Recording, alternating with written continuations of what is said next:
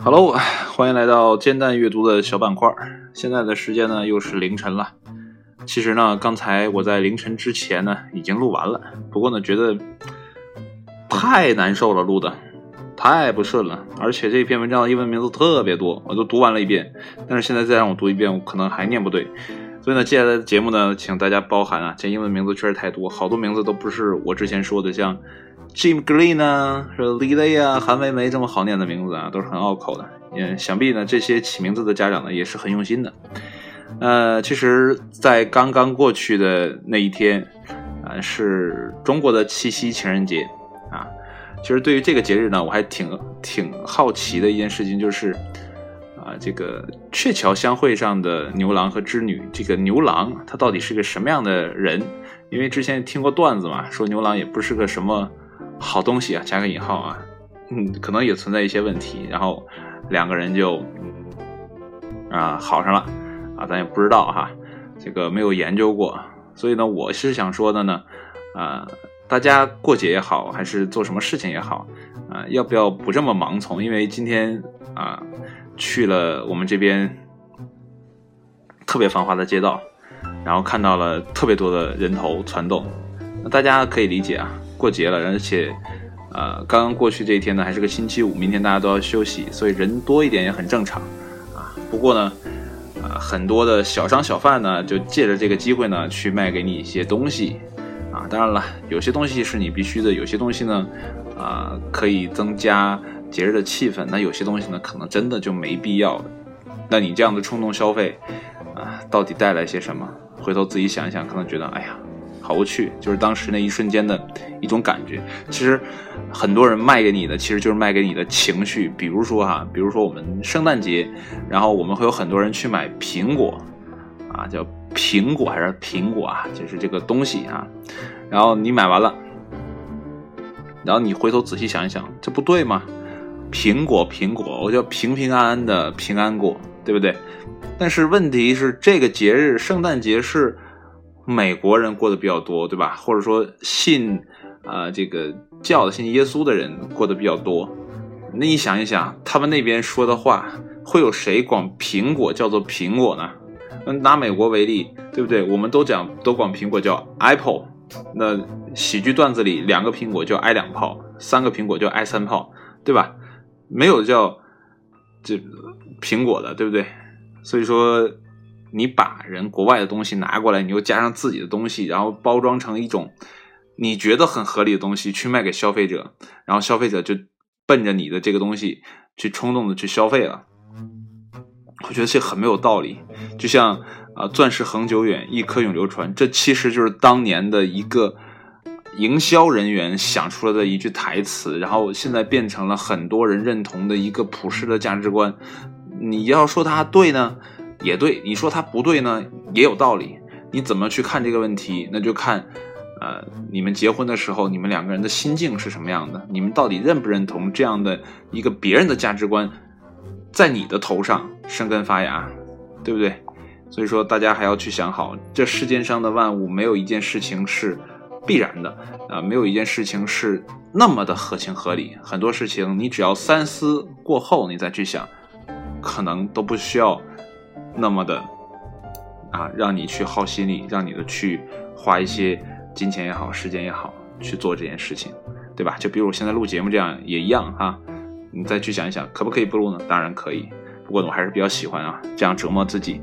呃，那今天呢，这个说的有点跑题了。不过呢，今天这篇文章呢，跟呃我们的神话有点关系。这个文章叫什么名字呢？叫做《灵媒真的破过案吗》？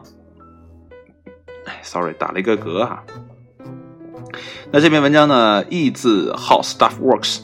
那译者呢是 Dire Hard，啊，Die Hard 不是 Dire Hard。啊，基于呢创作共用协议 BY 杠 NC 发布的。啊，那看大家听到了这个鬼鬼怪怪的呀，可能就会激发你的好奇心哈。啊，现在大半夜不睡觉还有人放鞭炮，可能就是为了浪漫啊。好了，那这篇文章呢是发布自二零一八年的八月十七号的下午三点啊。我们来看这篇文章具体写了些什么啊？我再声明一遍，文章的英文名字实在是太多了。真的看不懂。OK，如果读错了，大家见谅吧。好了，美国呢有着太多的悬而未决的失踪呃失踪人口案件了，那么很难想象呢，执法人员呢会不愿意使用任何必要手段的来寻找他们其中的任何一人，或者呢逮捕任何一名的凶手。那么可能甚至愿意用到灵媒。那虽然呢在电视中呢这是一档相当常见的情景啊，但是呢。现实里呢，很少听到警方会说寻求灵媒的帮助来帮他们破案，但是呢，很少，并不代表没有。而这正是呢，他们不想让你知道的事啊，这样的一个节目的主持人 Ben Bonny 和这个 Matt from the Rexon，Rexon 这个名字怎么这么长？在最新的一期播客《灵媒破过任何犯罪案件吗》中聊到的。呃，正如我们之前所讲到的啊，执法部门呢寻求灵媒的帮助呢来破案呢并不常见，通常呢是灵媒会联系到啊这个执法部门啊提供消息和帮助。那么，二零零二年的这个十四岁的 Elizabeth 啊 Smart 在盐湖城失踪的时候呢，就有这样的情况发生了。那么，在 Smart 被绑架之后呢，盐湖城警方呢被灵媒们铺天盖地的消息给淹没了。他们呢告诉警方，应该去哪儿找他的尸体，以及谁可能杀害了他。当然呢，现在我们都知道啊，Smart 并没有死，哎，他现在呢还生活在盐湖城。那么人们呢在九个月之后发现了他，两对夫妻呢看到了他，并怀疑呢他就是那个失踪的 Smart。啊，没有一个灵媒呢猜到他被这个是 Brian David Matthew Shell。啊，这么念应该对了吧？绑架啊，没有人意识到。那么，Smart 就在大家眼皮底下被囚禁了起来，那被迫呢成为这个 Dave，David 的第二任，呃，第二第二个妻子啊，长达数月之久。那么，来自华盛顿特区的这个叫 Chandra，呃，Levy。呃，在两千零一年的五月失踪后呢，灵媒向当局提供了一大堆的消息啊，从他在内华达州死于堕胎意外，到他在以色列死于人体炸弹，最后呢，在当年晚些时候呢，他的尸体在华盛顿特区的沿溪公园内被发现。那最著名的灵媒侦探之一的啊，这个名字也很长啊，Sylvia，啊。Celeste Brown，我的天，这是谁给起的名字？像我这样不经常用英文名字的人，念起来真的好费劲。嗯，我们就叫他 Brown 吧，这个名字我还好念一点。那么在过去呢，也有着一些令人啧舌的失败。啊，他错误的预测了六岁的 Oppo 叫 Janice 啊，已经被卖到日本当奴隶。那么 Janice。没有被卖掉。不幸的是呢，这名小女孩呢，被从家中绑架走了之后呢，在几天后被发现就死在了路边。那么 Brown 呢也说呢，这个 Amanda Amanda Amanda 哦 Amanda Amanda Barry 已经死了，但幸好呢，结果表明呢，这也是错的。呃，Barry 呢，在和其他两名女性呢被囚禁了十年之后呢，从俄亥俄州的克利夫兰的一所房子中逃了出来。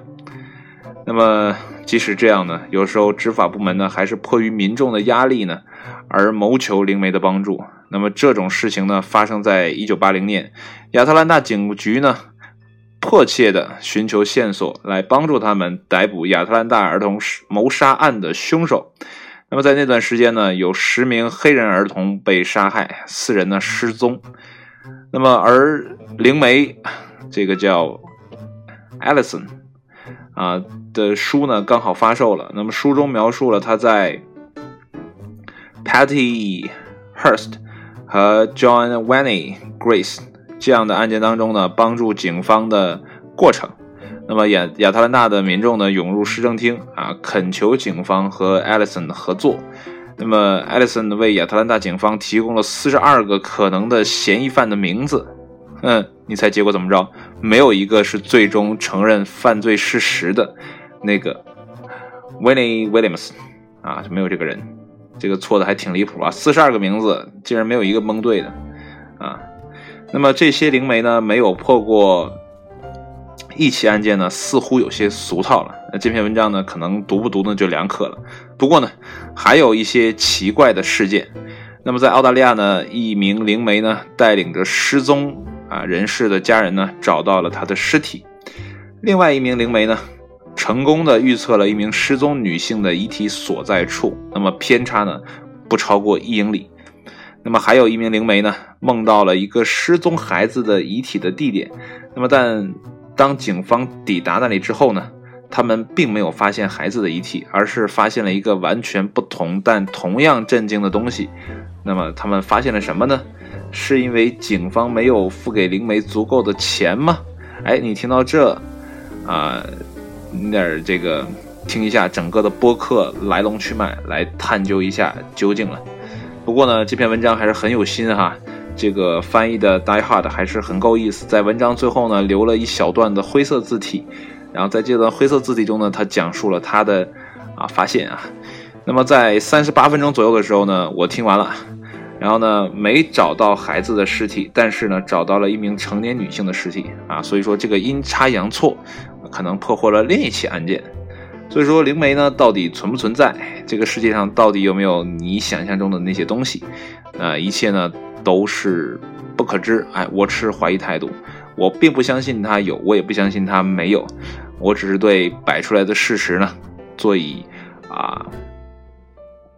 呃，更多的解读吧，对吧？我说的有也可以说的没有也可以，就是我可以在这里不断的和稀泥，直到和到觉得没什么可和的时候呢，我就停下来，然后缓一缓，继续和。好了，那今天这篇文章呢，就给大家读到这里了啊。然后呢，可能刚开头说的有些跑题了，不过呢，呃，借着这个他们说的这个灵媒呢，跟咱们节日呢，可能也有多少有点关系啊。这个节日不也就是传说嘛？啊，所以大家以后呢可以冷静思考一下节日该怎么过。好了，今天节目就到这里，谢谢你的收听，我们下期节目再见，拜拜。